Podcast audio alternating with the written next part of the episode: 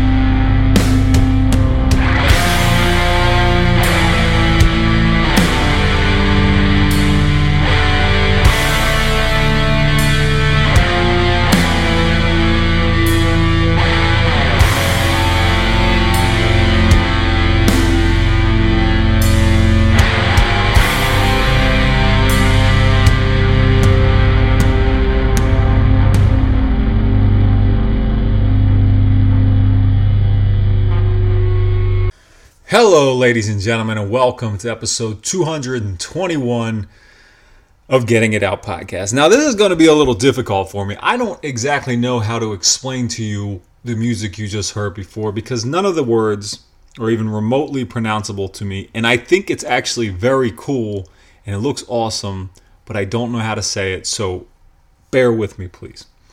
That was Tzompantli with oh man, this is tough. Otlatokopopel kahaluzuutsi? Something like that. Probably nothing even close. But uh, if you're familiar with this band, they've got a new record, a new LP coming out this Friday on 20 Buck Spin Records featuring current members of Xibalba and its awesome Death Doom, as you just heard on that 4 minute 15 second track. For more of the same from these guys, check it out on Friday. It's going to be available everywhere. The LP doesn't actually come out until June 17th, but like I said, all digital platforms and CD, I think, as well on May 6th. So go to 20 Buck Spin if you want to pick that up. Are you ready to hear me mispronounce another band's name? Well, on this episode of the podcast, I've got an interview with Kyle Walburn of Atlanta's Tomarum. I asked him how to pronounce that and he explained it to me, but I forget already. And that's just the way it is. Heavy metal, extreme metal bands, can we just lighten up with the names? Can we make this easier? How about we just go with like Axe or uh, Smash? You know, name yourself after like a, the, the, a, a WWF tag team. I think I just did. I think that was the guys who wore the BDSM gear. Is BDSM the right term? Or am I uh, make, making a music genre a tag team or a sexual fetish. I don't really know what's happening right now. Corpse paint, leather, studs. What's the difference? All right? It's all entertainment. Some people like it, some people don't. Some people think it's awful. Some people think it's disgusting. And uh, you can say that about all those things. So, who really knows where we're at at this point? Um, but we are still on a podcast. And uh, I got an interview that I want you to hear. But first, you got to hear the Getting It Out podcast intro song. We'll do the short version this time. Let's move. Chicken! Make family out of friends, make friends out of enemies. Peace to my family, make friends till they bury all the places we've been. We're never sitting it out, we be getting it in. Where you getting it out? I said all the places we've been. We're never sitting it out, we'll be getting it in. Where you getting it out? Get it out! Did you hear the exciting news? Did you see the exciting news? The exciting news number one is that uh, this beautiful face, mine, that's my face I'm talking about, made it into Decibel Magazine, issue 212, featuring Candlemass on the cover with a Decibel Metal and Beer Fest feature. But it also includes a short Reader of the Month column on yours truly, myself, Dan Crilly, the host of Getting It Out podcast. Albert from Decibel reached out and asked if I would do the honors, as he put it, and I said, "Of course I would. What better advertisement could I get than that?" And uh, that's how it happened. And I don't know who pulled those strings. I don't know who's made the suggestion. I assume somebody was behind this, and I want to thank that person, whoever they are, because uh, that was very cool. Um, been, I've been a subscriber of that magazine for a very long time. I love it. They do exactly what I try to do. I don't do it nearly as well, uh, but they do. Uh, they cover what they want to cover, and it's unapologetic in that regard. And I truly appreciate that. I love that I can go one place with one print magazine in this fucking country and uh, get everything I want. And it's uh, it's very cool to be in there, right? Uh, I am not exaggerating at all. It made me very excited, and uh, I still am. And I got to I got to tell my my littlest daughter all week, like for a month, that I was going to be in a magazine, and her being how she is, just totally denies it and tells me no, I'm not, and uh, basically tells me I'm full of shit. And then then I was able to prove her wrong. So I won that one, you know. So that's a uh, big feather in my cap, I guess. Okay, so I don't want to take up too much time up front because this is a cool interview, but it's bookended by two really long songs because Tomarum makes really long songs. So let's let's skip the part where I would usually complain about how people don't like hold their dog leash anymore. Did you see these leash belts Come on, man. What do we need that, that other free hand for? How, how come we were able to walk our dogs with one hand on the leash and, and sometimes even with several dogs at the end of that leash. And now we're like, you know what? I can't do that anymore. I got to go with the leash around the waist. Uh, how about we just stop having dogs? I feel like this is a normal uh, normal thing I've been bringing up lately, where I think we should just stop having dogs. But everybody seems to like them a lot more than I do, so I don't think that's ever going to happen. Anyway, I don't want to get into a whole thing about dogs and dog leashes, uh, despite the fact that I just did. I, I want to get to my interview with Kyle of Tomarum and uh, t- talking about their new album that's coming out on Prosthetic Records. But first, I need to play you a song from that. That song is going to be Condemned to a Life of Grief. Check it out.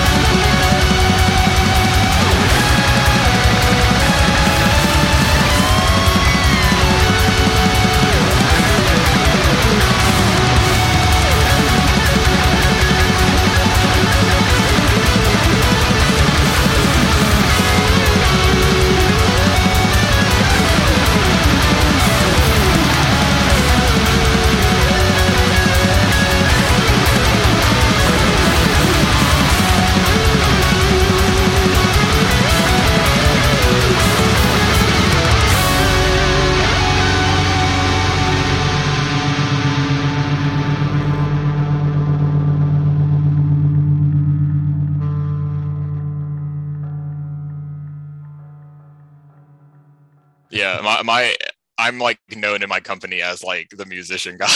so, That's good. Does that uh does that put you in weird uh conversations? uh, I mean, not really. Like my company's pretty chill about it. They're like they like think that it's super cool that like you know I'm doing the music stuff, even though they don't really. I guess I don't think they really understand the whole extreme metal thing. Yeah. they think it's super cool that I'm like pursuing it and like doing like a pretty good job at it. So I mean, I've gotten question, I've gotten like weird questions like, do you do you promote your music on TikTok and stuff like that? And I'm just like, I don't think I don't think don't 11 think minute songs crowd. have. Yeah, I don't think 11 minute songs would go very well on that, but you know, There's several TikToks. I don't even I don't I'm out of touch with TikTok. Um well, most social media, but I don't even I've Mhm. never never had TikTok, so I don't know. Yeah, I. I think like people would say that I should be using it to do the stuff that I do, but I just can't I can't do it. Mhm. I don't, you know, I'm not. That's like years ago when Snapchat became a thing. I couldn't do it. I never figured it out. Didn't didn't care. And was like, Yeah, all right, I'm gonna I'm gonna let that one go by me. And but I do it all. You know, I I, I do the same thing with Mhm. Twitter. I can't fucking do Twitter. I don't know what it is about Twitter. I can't do it. It's a it's it's, it's yeah, yeah. I'm. I'm on Facebook and Instagram, and that's it. yeah, like Everything else, I'm kind of just like I can't do it. It's like the the grandfather uh, social medias. But you seem like you're much younger than I am. How old are you? I'm 24. Yeah, man, you're you're significantly younger, um, which is cool as hell. But uh, and it's awesome that you're already doing what you're doing so far. So why don't you tell me about what you're doing? Why you, you're only 24 years old and you're about to release a really cool and I would say expansive uh, album, metal album on Prosthetic Records called Ashen Realms of Stone. Let me let me re-say say that again. Ashen Realms of Stone Icons, right? Yep. Am I messing up the in the the uh the emphasis anywhere on there? Uh, no, no, sounds sounds right to me. all right, so man, how did you get involved in all this? How did you start? Uh, how did you even find? What was your was your introduction to extreme metal, and when did you get involved? oh, so I went through the whole like you know like Rise Records like seeing kid metalcore phase when I was like 12, 13. Yeah, And then my freshman year of high school, uh, one of my one of my buddies showed up to school in an Agalloch Marrow the Spirit shirt, and I was like, "Yo, that shirt looks fucking sick." So I like went home and I looked it up, Yeah. and it's I just went straight from like the scene kid phase like straight into like Agalloch and shit. that's such a cool record, and it's the only Yeah. it's the only one of theirs I have on my shelf over here, and not because I don't like the other ones, but just that's because that's the one I found. And well, now apparently it's quite an expensive record, but whatever. I don't buy for that yeah. reasons. I just buy because you know I see something I like, and uh, Yeah, And that- that yeah, band- I've got it too, and I think I paid like fifty bucks for it, like in 2015 or 2016. And Yeah. one of my buddies like got one off Discogs recently, and it was like way more than what I paid for it. yeah, yeah, I'm So going I off got of it at the Discogs right price, time. too. Hell yeah, good for you.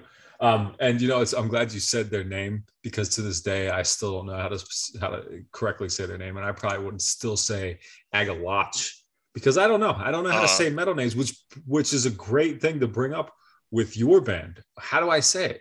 Uh, so since I'm a like since I'm in the southern United States, it's pretty much like it's Tomarum. I think the correct like Icelandic pronunciation is like Tomarum or something like that. Okay, But I mean, people mispronounce it all the time. Like I hear like Tamarium, Tomarum, like all kinds of stuff. But I would have. I. I probably would have went like, t- man, I don't know. I don't know. I I would have. I don't think I said it out loud to anybody because because I'll Uh-huh. just- I know I'm going to say it wrong. So I just thought I'd wait till I have the opportunity to actually ask the person in the band. There's so many fucking bands in metal that I've listened to for like half my life that I do not know the correct way to say the name of the band. oh yeah, then, like you know, and then I, I, I fortunately do, doing this, I've had the opportunity to actually just ask them straight to their face, like, how do I Mhm. say the band name? So Mhm. I'm still I'm gonna say yours wrong throughout this. So uh that's just the way it is. All right. You know? Yeah. I'm a, I'm a mid-Atlantic uh, American who uh who pronounces shit the way I do. So that's yeah. it. Unapologetically. But you're down in Atlanta. You said you're well, Georgia at least. I don't know. Are you in Atlanta or you in yeah, yeah. What's like that? What's that like? Did you grow up in Atlanta? Uh, I grew up like 45 minutes south of Atlanta, Mhm. so it was like a little bit a little bit more rural down there, like a lot more a lot more kind of like conservative right wing type stuff down there Yeah. than in Atlanta, obviously. But um, I mean, Atlanta's cool. I mean, it's not like traffic gets like pretty bad sometimes, but Yeah. I mean, I, I like living here. Well, I know we we we dog on you guys a lot because, like you mentioned, traffic traffic is bad, but apparently it's way worse when you get like a centimeter of snow. Um, apparently, you guys Uh. all you panic and shut down, right? Yeah, yeah. It's like you get like an inch of snow and all the schools shut down. It's funny. I wish it were that way up here, but uh, unfortunately, it's not. But so so you mentioned you got into you know like the the metalcore phase. So for you being only 24 years old, and you're saying that was about so that 10 years ago, 10 ye- 10ish years ago, you'd say maybe. yeah. right? So that what year is that? That's that's two, Like- what is that? 2011, I got- 12. Yeah, yeah. I got I was like getting into Agalloch around like this time 2012-ish. Yeah. Well, what was the what was the your local what were your local options back then? Like you're coming from this more scene stuff and going into the uh, maybe more underground, the better stuff. We can say that. And uh like what was what were your options then w- w- coming up? So back then, I think the first like local band I saw when I was like getting into more extreme stuff was this band called Prime Mover. I think they opened for Nile when I went to see them in like 2013 or something like that. But like most of the shows that I had gone to, like way back when, they didn't really have like a whole lot of local bands on it. So I didn't start seeing a bunch of like the locals until like 2016, 2017 when I started going to shows more often. Yeah. And like when I started going sh- to shows more often, it was like Proliferation who has um who had uh Brandon who's my bandmate in Tomarum now. Mhm. Um and it also had um yeah and actually yeah, almost everybody that was in Proliferation is either has been in Tomarum or is in Tomarum now because their other guitarist is playing third guitar for us now, and then their bassist at the time was our first bassist. Nice, nice. So yeah, well, that, that that's kind of what I was going to get to. What I know quite a bit about the Atlanta hardcore scene, but I know a lot about it like Mhm. now. I know I know what's happening there now with bands like Living in Fear, Strangle You, and and the things Luke Cave's doing, all that that stuff. So I know what's happening for the. But and this is usually the case with me. Usually, I uh, at least in the United States, I have a pretty good. Uh, pretty good knowledge of what's happening with the hardcore scene in those cities but then i put a Mhm. because that's like that was my thing for a long time but I listen, I but I but I primarily listen to metal, and I have most of my conversations about metal music. And uh, but I don't usually Mhm. know geographically what's happening because in my mind, and maybe it's because I've incorrectly brainwashed myself this way, is that they there isn't like scenes. But I know that's incorrect because I've talked to guys from Mhm. Chicago and guys from Denver who who in, in, in the states have you know the in my opinion like the strongest metal scenes right now. What is the Atlanta metal scene like? Maybe then, but more so now. Yeah, I mean, I would say right now it's pretty diverse, uh, and there's a lot of good bands. There's not like a whole lot like in terms of like kind of what we're doing. Mhm. So like the only other black metal band that comes to mind is Vimur, but like we've got Paladin and District Ritual who are also our label mates on Prosthetic, Mhm. and then there's Ecrypt like Ecryptus, which is like Star Wars themed death metal that they're really good. Um, we've got Malformity, which is more kind of like old school death metal, Yeah. Metaphobic, which is kind of like weird like Demilich-y death metal. Mhm. So I'd say it's pretty diverse. A lot of a lot of good bands, a lot of like really good people that play in those bands. There's like some stuff that I'm like not not super into and scenes that I kind of like don't associate with within the Atlanta metal scene, but like I'm not here to talk shit, so I'm not gonna speak on that. Usually I try to push yeah. you in that direction, but you're young enough that I'm not going to try and make you do that. So Yeah. I'll respect you in that way. But uh, no, that's that's cool. I'm glad I'm glad to hear that. I like hearing about the diverse the diverse Mhm. scenes, and I assume that means diverse shows too. Um, Mhm. because I feel like that's how I came up. That's why I'm into so many different genres in extreme music, right? That's why I Yeah. use that that that it's you know it's kind of a lame label to be like, oh, I like extreme music, right? But you know what I mean. I know what I mean. The people who listen Yeah. to metal, hardcore, and punk all know what we're all throwing under that umbrella. And uh Yeah. and that's the way I like it. Um, you mentioned, well, hold on, let's go back to the beginning of Tomarum. How did how did this come about? It's primarily a two person band, right? But is that the way it it- started? so it started as just me. It started as me, just kind of like I was in college and I was bored and I needed another hobby. So I was like, let's. I had been. Pl- I started playing guitar when I was like ten. So mm-hmm. like you know, I had always kind of like wanted to make music. I just never thought that I could do it. So I like when I was like younger and like in high school and like my early college years didn't really try. But then around like 2017, I was just like, fuck it, let's give it a shot. And originally, I was just kind of like, I was bored and I was kind of using it as a coping mechanism for some like difficult stuff that I was going through. So I was like, okay, I'm just gonna, you know, I'm gonna make music about it, and if it's good, I'll record it and I'll put it out, and then I'll I'll just like it'll be a solo thing and then I'll just like kill the project after that and then I'll just move on with my life. But then like as I started writing the songs, I was like, you know, I actually feel like really, really good about these. I kind of want to like take it seriously. So that's when I pulled in the original lineup, which was Brandon and then two other guys who are no longer in the band. But now, um, so we recorded the album as a two piece Mhm. with um, Spencer Moore from Inferi on session drums and then Aaron McSporin from Vervum on session bass. But now uh, we have a full lineup uh, and we're a five piece now. So we're Oh, going to wow. be Okay. like, cool. we're going to be touring with that lineup and then we're, we've already started writing the second record with that lineup and are going to be recording it, that way too. That's awesome. That was definitely going to be one of my questions: is how do you translate this to a live performance? But you fucking got that figured out already. Good for you. Um, so you put out uh, e, a two song EP. Was that was that 2020?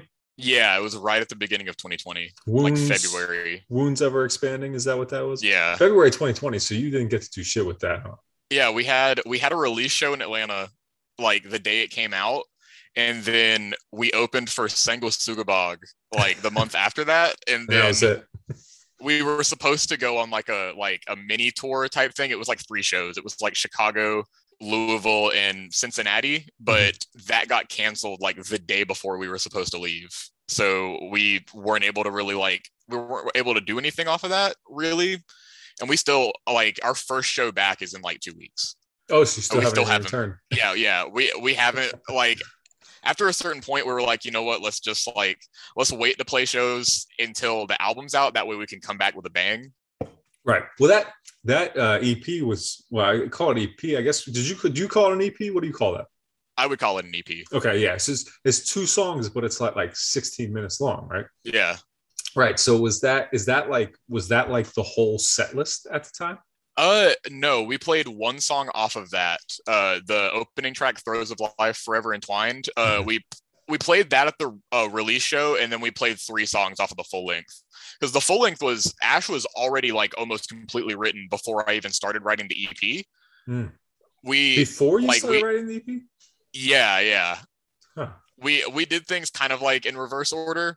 Like we put that EP we I we put that EP together to like have something to kind of like grow our fan base a little bit while Gotcha. we were like putting the final like finishing touches on like the songwriting for the album. Just basically to buy us more time.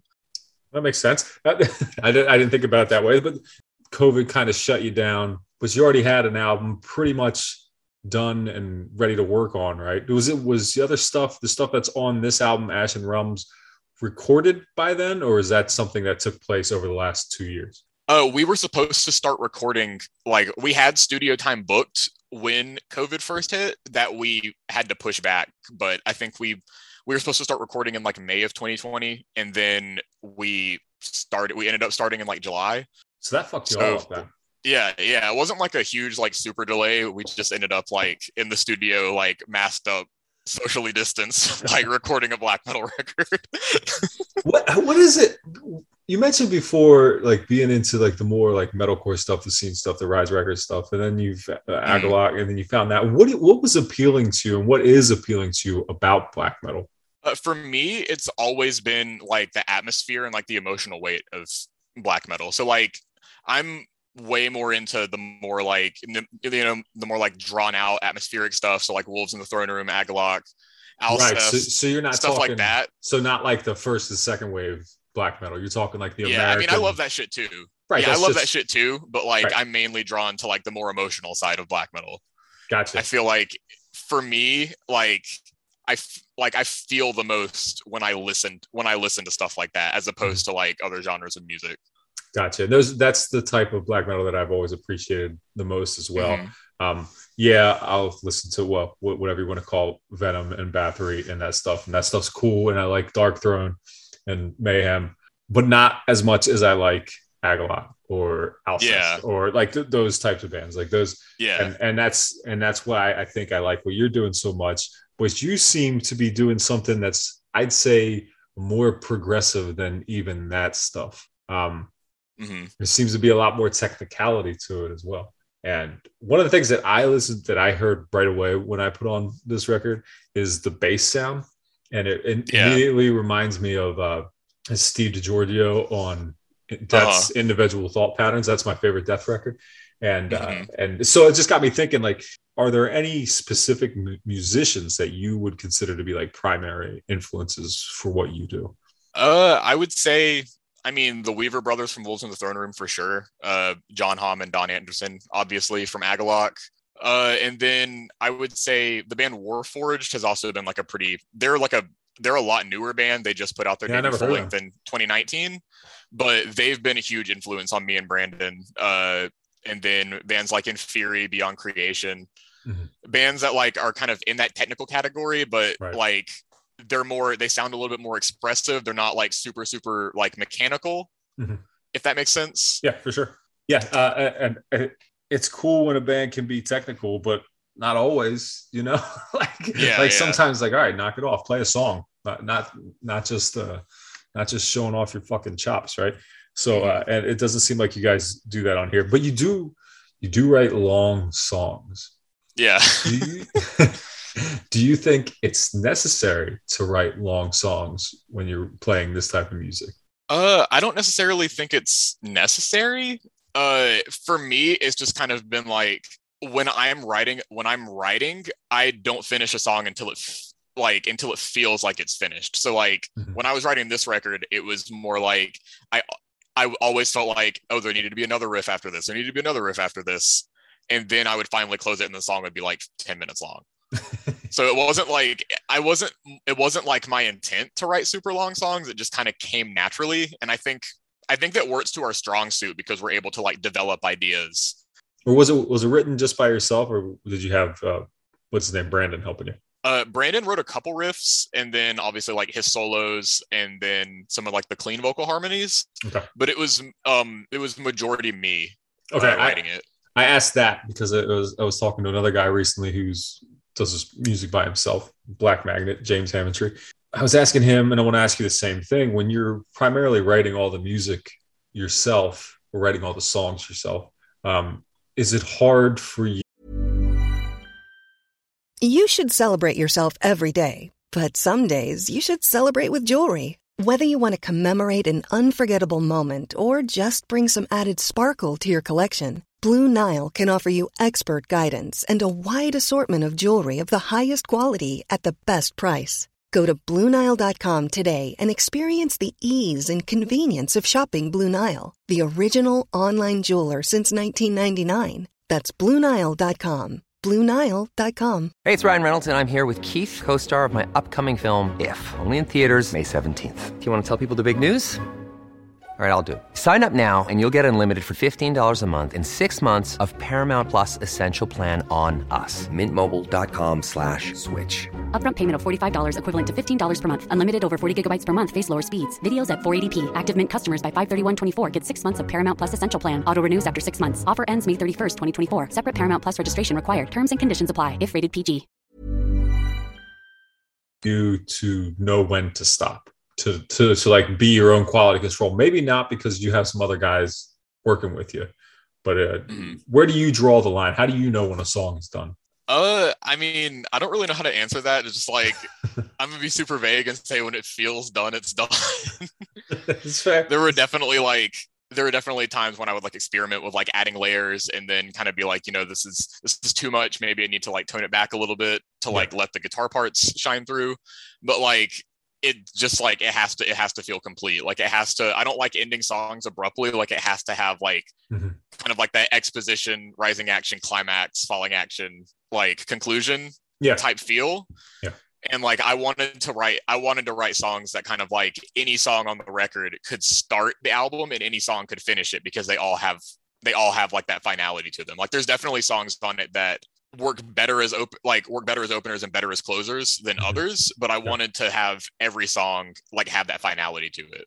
so did sequencing matter that much then when putting this record together Uh, I wrote the album in sequential order. I thought from so, like the I- first track to the last track. I thought that I read that right, and I wanted to ask you about Yeah. that. What the hell's the idea behind that? I mean, I think that's super interesting, Uh-huh. but like, I mean, it was part of it was like I I mean, when I started writing this, like "Condemned to a Life of Grief," the single that we put out like last week or the week before, that was like the first song. That was the first song that I wrote for the band, and I just kind of wanted it to have that like introductory introductory feel, Mhm. and I just kept on kind of like what like what vibe do i want following this up? And then like after so after condemned i wrote in this empty space which was the first single that came out off the record. And then after that i was like okay um i want something that kind of has that like climactic like midpoint feel. So then i wrote where no warmth is found. So i kind of just like went in that order of like what what would i as a listener want to hear next? Mhm. and then after like the five core songs on the record were done i wrote the two interludes like the intro the intro track introspection one that kind of like flows into Yeah. into get into a life of grief which uh nobody's heard yet but that's the first track on the record and then there is an interlude interlude in between in this empty space and where no warmth is found that i put in there just to like kind of give some breathing room because in this empty space is like kind of intense yeah, yeah. Well, hey, I've heard it all, so I know. Yeah. I know what's going on. But the uh, I I found that really interesting, and I think that's that's like the way I think we would all imagine. Like, if you didn't know how music was made, that's the way you would imagine that people do things, right? Uh-huh. but it doesn't make Yeah. like it doesn't realistically make sense until you just flat out did it. So Yeah. um, but but you mentioned Condemned to a Life of Grief, but that song was like originally released like in 2019, right? Yeah, yeah, we put out like a really, really rough, like unfinished, or I w- I don't, I don't want to say unfinished. It was like at the time finished, but like after we put that demo out, I was like, oh, let's change up this part, let's change up this part, let's add another solo, Right. So like that, stuff that like was that. that was my next question. Why did you feel the need to re-record it? because I, I mean, I wanted that like album quality. I didn't feel like the demo was album quality. I felt like my vocals could have been better. And then like the lineup was different. I wanted like me and Brandon and then like the session musicians on the track. And I just wanted to create like a bigger, like better version of it. Right, right. Well, that's also the one that you chose to do a video for, or at least you did do a video for. Mhm. Um, which I was I was watching earlier today. What is going on in that video? Was that is that something that was Uh, actually like it's a lot of you know quick cuts and Yeah. black and white. Is that something that was actually shot? What? How, how did you do? Uh, so Chariot of Black Moth was the person who made the video. I think it's just like a amalgamation of like a bunch of different a bunch of different clips. We didn't like go out and shoot the video or anything. right. Is that something you want to do for anything, or, or maybe have done but haven't put out yet? we haven't done any like actual music videos for this record because I felt like it would have been kind of like awkward as a two piece to do that. Right. Like for the performance shots and stuff like that. it would have been uh difficult to get, you know, Aram Exploring over from the UK to like play bass to the music video and shit like that. But um for our new lineup and the next record, that's definitely something that we want to do. Well, this you- you're already you're already planning ahead for the next record, and I think that's great. But this one isn't even out yet, right? May Yeah. sixth is it May sixth? May sixth. Yep, on prosthetic 6th. records. You mentioned there being some other bands in the area on prosthetic. How did you end up hooking up with prosthetic? And I would before you answer that, I want to say because I'm a I've been a big fan of prosthetic for years. Like Mhm. go back, I have like you know old sampler CDs from prosthetic Yeah. from the early 2000s, and uh, you know with bands that ended up being huge bands that still are huge and, and Yeah. even but not always that too and that's one of the things that i that i love about prosthetic and i bring it up i think every single time i have somebody on from prosthetic Mm. is that i love that there's that there's prog metal bands that there's black metal bands that there's power violence bands that there's i don't know anything recently but like you know whatever just there's a there's a there's a cool uh, spectrum of music on that label so what's your relationship with prosthetic and how did you get involved So they reached uh, Steve reached out to us around like the beginning of last year. He had heard he had heard Wounds Ever Expanding and like really dug it and expressed interest in working with us. So like we didn't really have like I like I've been friends with the guys in Paladin for years and like they signed with Prosthetic in like 20, 2019. paladin like- though, that's a that's a very different band right Yeah, yeah. yeah Yeah, yeah. That's what I mean. That's a good example of a Yeah. very different, you know. But know. Uh, anyway, sorry, I interrupted you. Go ahead. Yeah, so it wasn't like we didn't really have like a connection to prosthetic outside of like having friends that were like on the label, but like they didn't send they didn't send Steve like our material or anything. Steve mm-hmm. found it on his own and then reached out to us. Yeah. So then we talked it over for a couple months and then we were still like pretty deep in the recording process because we took like 11 months or something to record the record. Just like obsessing over every small detail Yeah. and probably going a little bit too hard on it.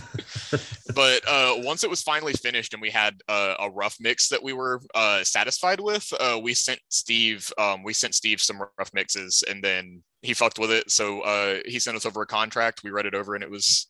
You know, seemed like it would be a pretty good home for us. A lot of like, I like how diverse the roster is, and how, um, like how prosthetic is pretty intentional about signing a lot of like vocally anti-fascist bands Yeah. that's something that I really like because like that's kind of the opposite end of that is something that I don't really want to be. I don't want my band and my name to be associated with.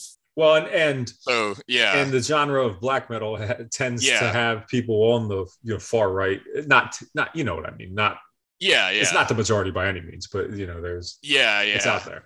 yeah i feel like being in a like being in a genre with like a far right problem it's important to make your stance clear Yeah. so one of the reasons that i like being on prosthetic is because like we have made our stance clear but we're also like in good company on the label with other bands that have done that That's very cool. That's the I, I really like that answer. That's uh that's real cool. Uh, something I didn't even think about. So kudos to you and Steve for doing what they do with prosthetic and Yeah. like you said, firmly making their stance known because unfortunately we're in a time where uh, that's semi-necessary. So yeah good on all you for that. We we touched on you releasing that uh, the Wounds Ever Expanding EP in 2020, and you didn't get to do much with it, but I did read some reviews and they all seemed positive that I saw. Did you get any criticisms or uh, or negative shit that that you actually found constructive and implemented into the recording or writing of the new album?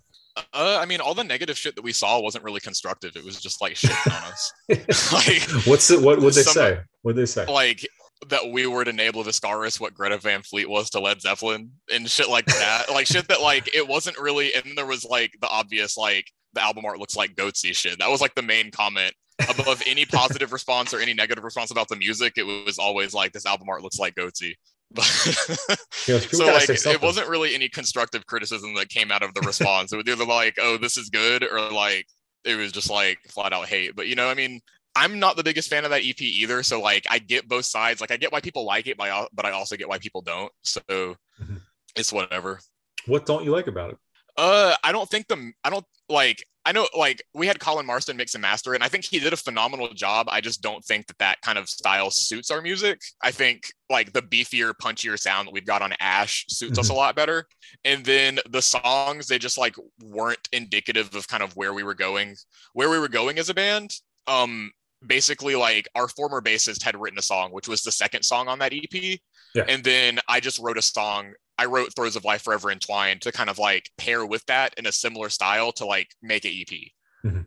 So like, and I wrote that song in like two weeks, and then we recorded it like a couple months after that. So like, I don't feel like I put my best foot forward on that, like from a performance st- standpoint or a songwriting standpoint. Yeah. So it's just like it definitely did what we wanted it to do. Like a lot of people liked us, and it a lot of people liked it, and it got us to the point where we were able to attract the attention of prosthetic and put ourselves in a good position for for the full length. But like looking back, like I know I could have I could have done better.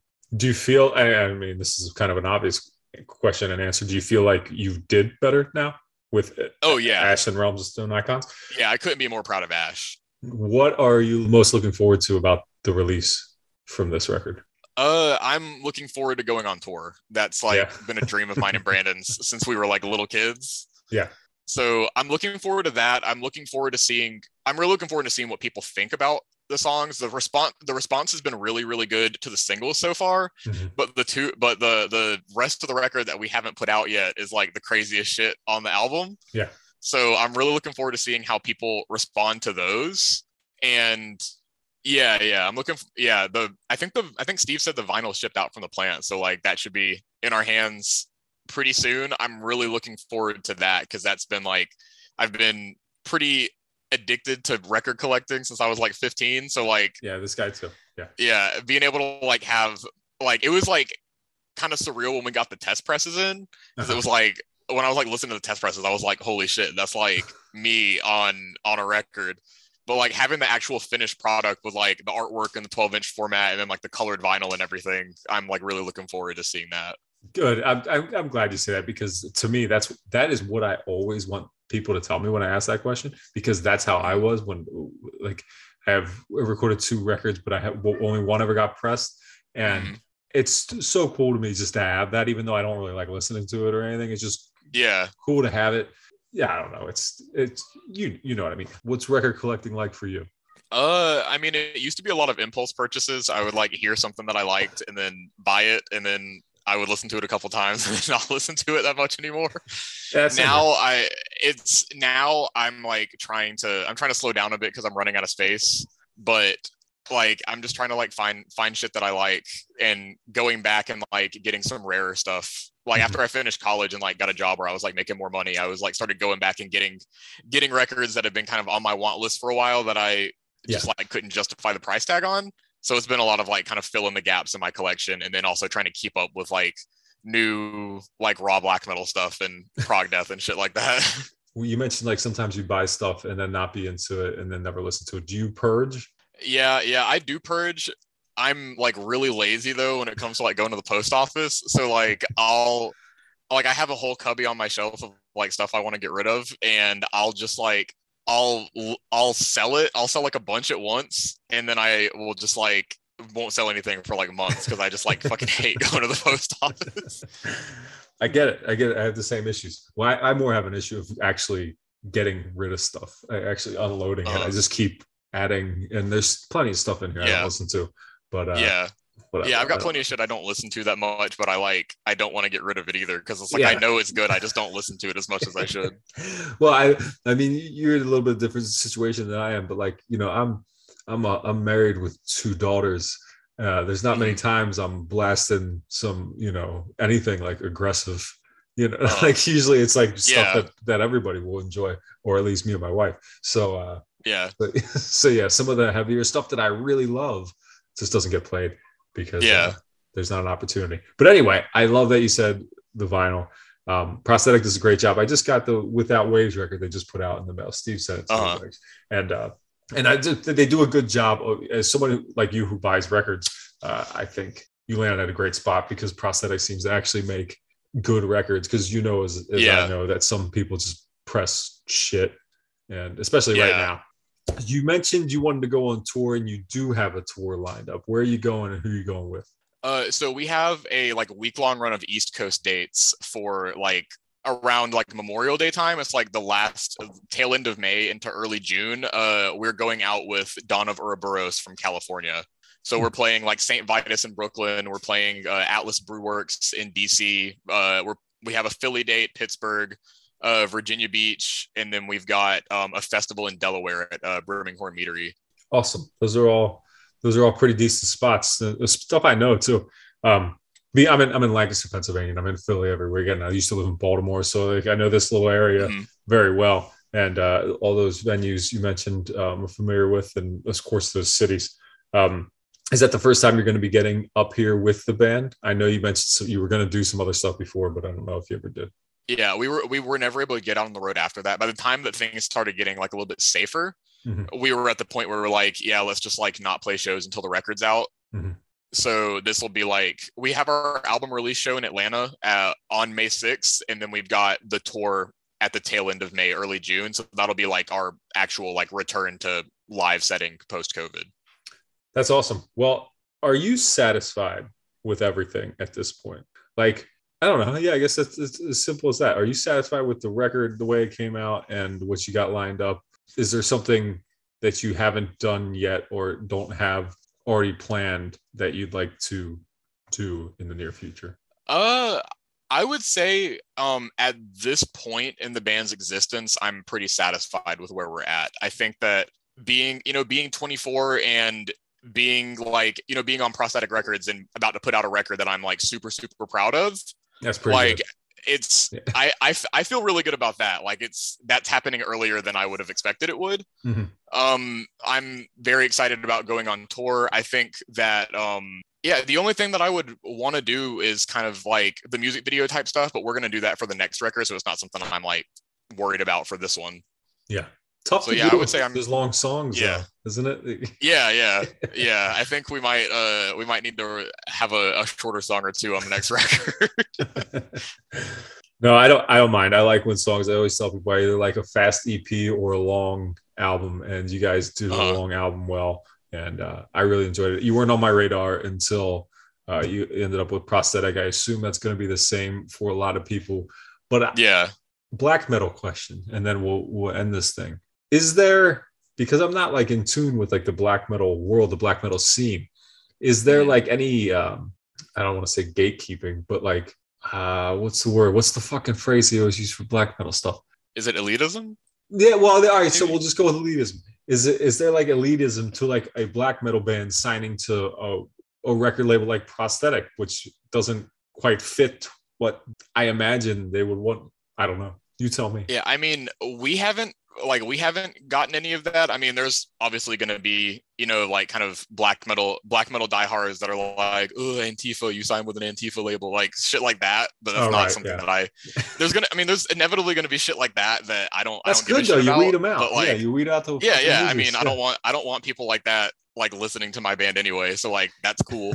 like, but like, I mean, we've definitely gotten shit before for like not wearing corpse paint and shit like that. Just like typical. like, I remember once after a show, somebody was like, after a show that we played back when we first started, somebody was like, you know, that was sick, but it would have been way cooler if you guys had corpse paint on. I was like, bro, that's not that's not the kind of black metal we play. Yeah, I love it. I love that stuff. I love that stuff. I love the like the uh, I, don't, I don't know how to say it right. Like the well, the elitism of different genres of extreme music, where people Uh-huh. who like somebody in corpse paint would be like those fucking meathead idiots into Yeah. papery and heavy hardcore. Like, what are you fucking Yeah. like? Look at look at just look at you. Like, what do you? Yeah, yeah. like, what, you know, and then, and then there's you know just the, every every subgenre has the has the stereotype and the it's, Yeah. it's, they're all so real that it's funny as hell ex- to me. yeah extreme metal as a whole is just like the culture around it is just like super goofy and super like dorky so like a lot of a lot of the shit that i see online is just like so entertaining How did you come up with the band name? I know it's you've said it a million times before, but I need to know. How did you come up with the Mm-hmm. band name? so um it's icelandic for empty space Okay. so i mean you can tell when you listen to one of the songs on the record that it's like a namesake song Right. for the band but it was basically like i'm super super into like icelandic black metal so like Mistyrming and Sinmara and Svartidauði and stuff like that i Mm-hmm. really love how like how dissonant it, like it's simultaneously like super dissonant and chaotic but it's like super melodic and beautiful too Yeah. i'm like really into stuff like that and i like chose the word because i wanted something that was kind of like that encapsulated kind of how i felt at the time how i felt and kind of like what the topics cover because like I I a lot of the lyrics that I write are about like my own personal struggles with mental health and like depression and stuff like that. Yeah. So like I wanted a I wanted a name that encapsulated that that like you see the name and you see the name, you see like the album title, you see the song titles, you kind of know what you're getting into mood wise. Gotcha. No, that's, uh, that makes sense. What my big question with it though is how do I type it? How do I type these accents? I don't know how to type accents. I've looked it up. I've Googled it. Uh-huh. You you have to know how to type accents. How do you do it? So when I'm on my phone, I just like press and hold the O on the keyboard. Okay. But like if I'm typing something on my computer, I just like I go to the Bandcamp page and like Copy highlight and the name and then copy and paste it. there's like a there's like some kind of alt key code that you can do for it. I just I don't know. know it. I know there is, and trust me, I've Googled this and I've tried to do it with other bands. I don't know how to do it. I don't. Uh. like, I, it's like instructions I can't understand. What- Yeah, what- I mean, luckily it's at the point where if like if you Google our name, if you Google it without the accents, like come we're yeah. we come up. So it's it's it's fine. you got the optimal SEO, right? yeah. Good for you. All right, Kyle. Well, hey, uh, I don't got much else for you, but I do want to tell you uh, straight up that I really like this record, and I'm, Thank I'm you. glad you guys came onto my radar, and I hope you get to do all the things that you want to do with it, and uh, especially go out on this tour because it looks like it's going to work out for you. I don't think the world's getting shut down anymore, uh, unless you're in China.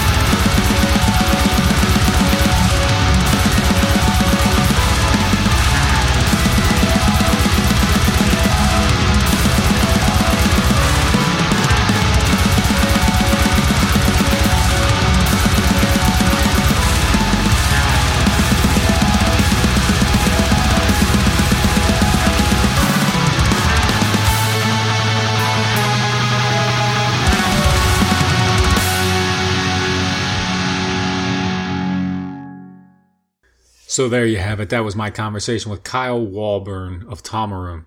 The song you just heard was In This Empty Space, which of course is off of the new album, Ash in Realms of Stone Icons, out this Friday on Prosthetic Records. I want to thank Kyle once again for taking the time to have a conversation with me. And I want to tell you, the people who listen to the end of the podcast, that gettingitout.net is real now. It exists. Go to it. Go check it out. Gettingitout.net. I haven't put it out there totally um, for the rest of the world, but I'm going to put it here. I'm going to tell you here at the end of the podcast that it is uh, fully operational at this point, as far as I can tell.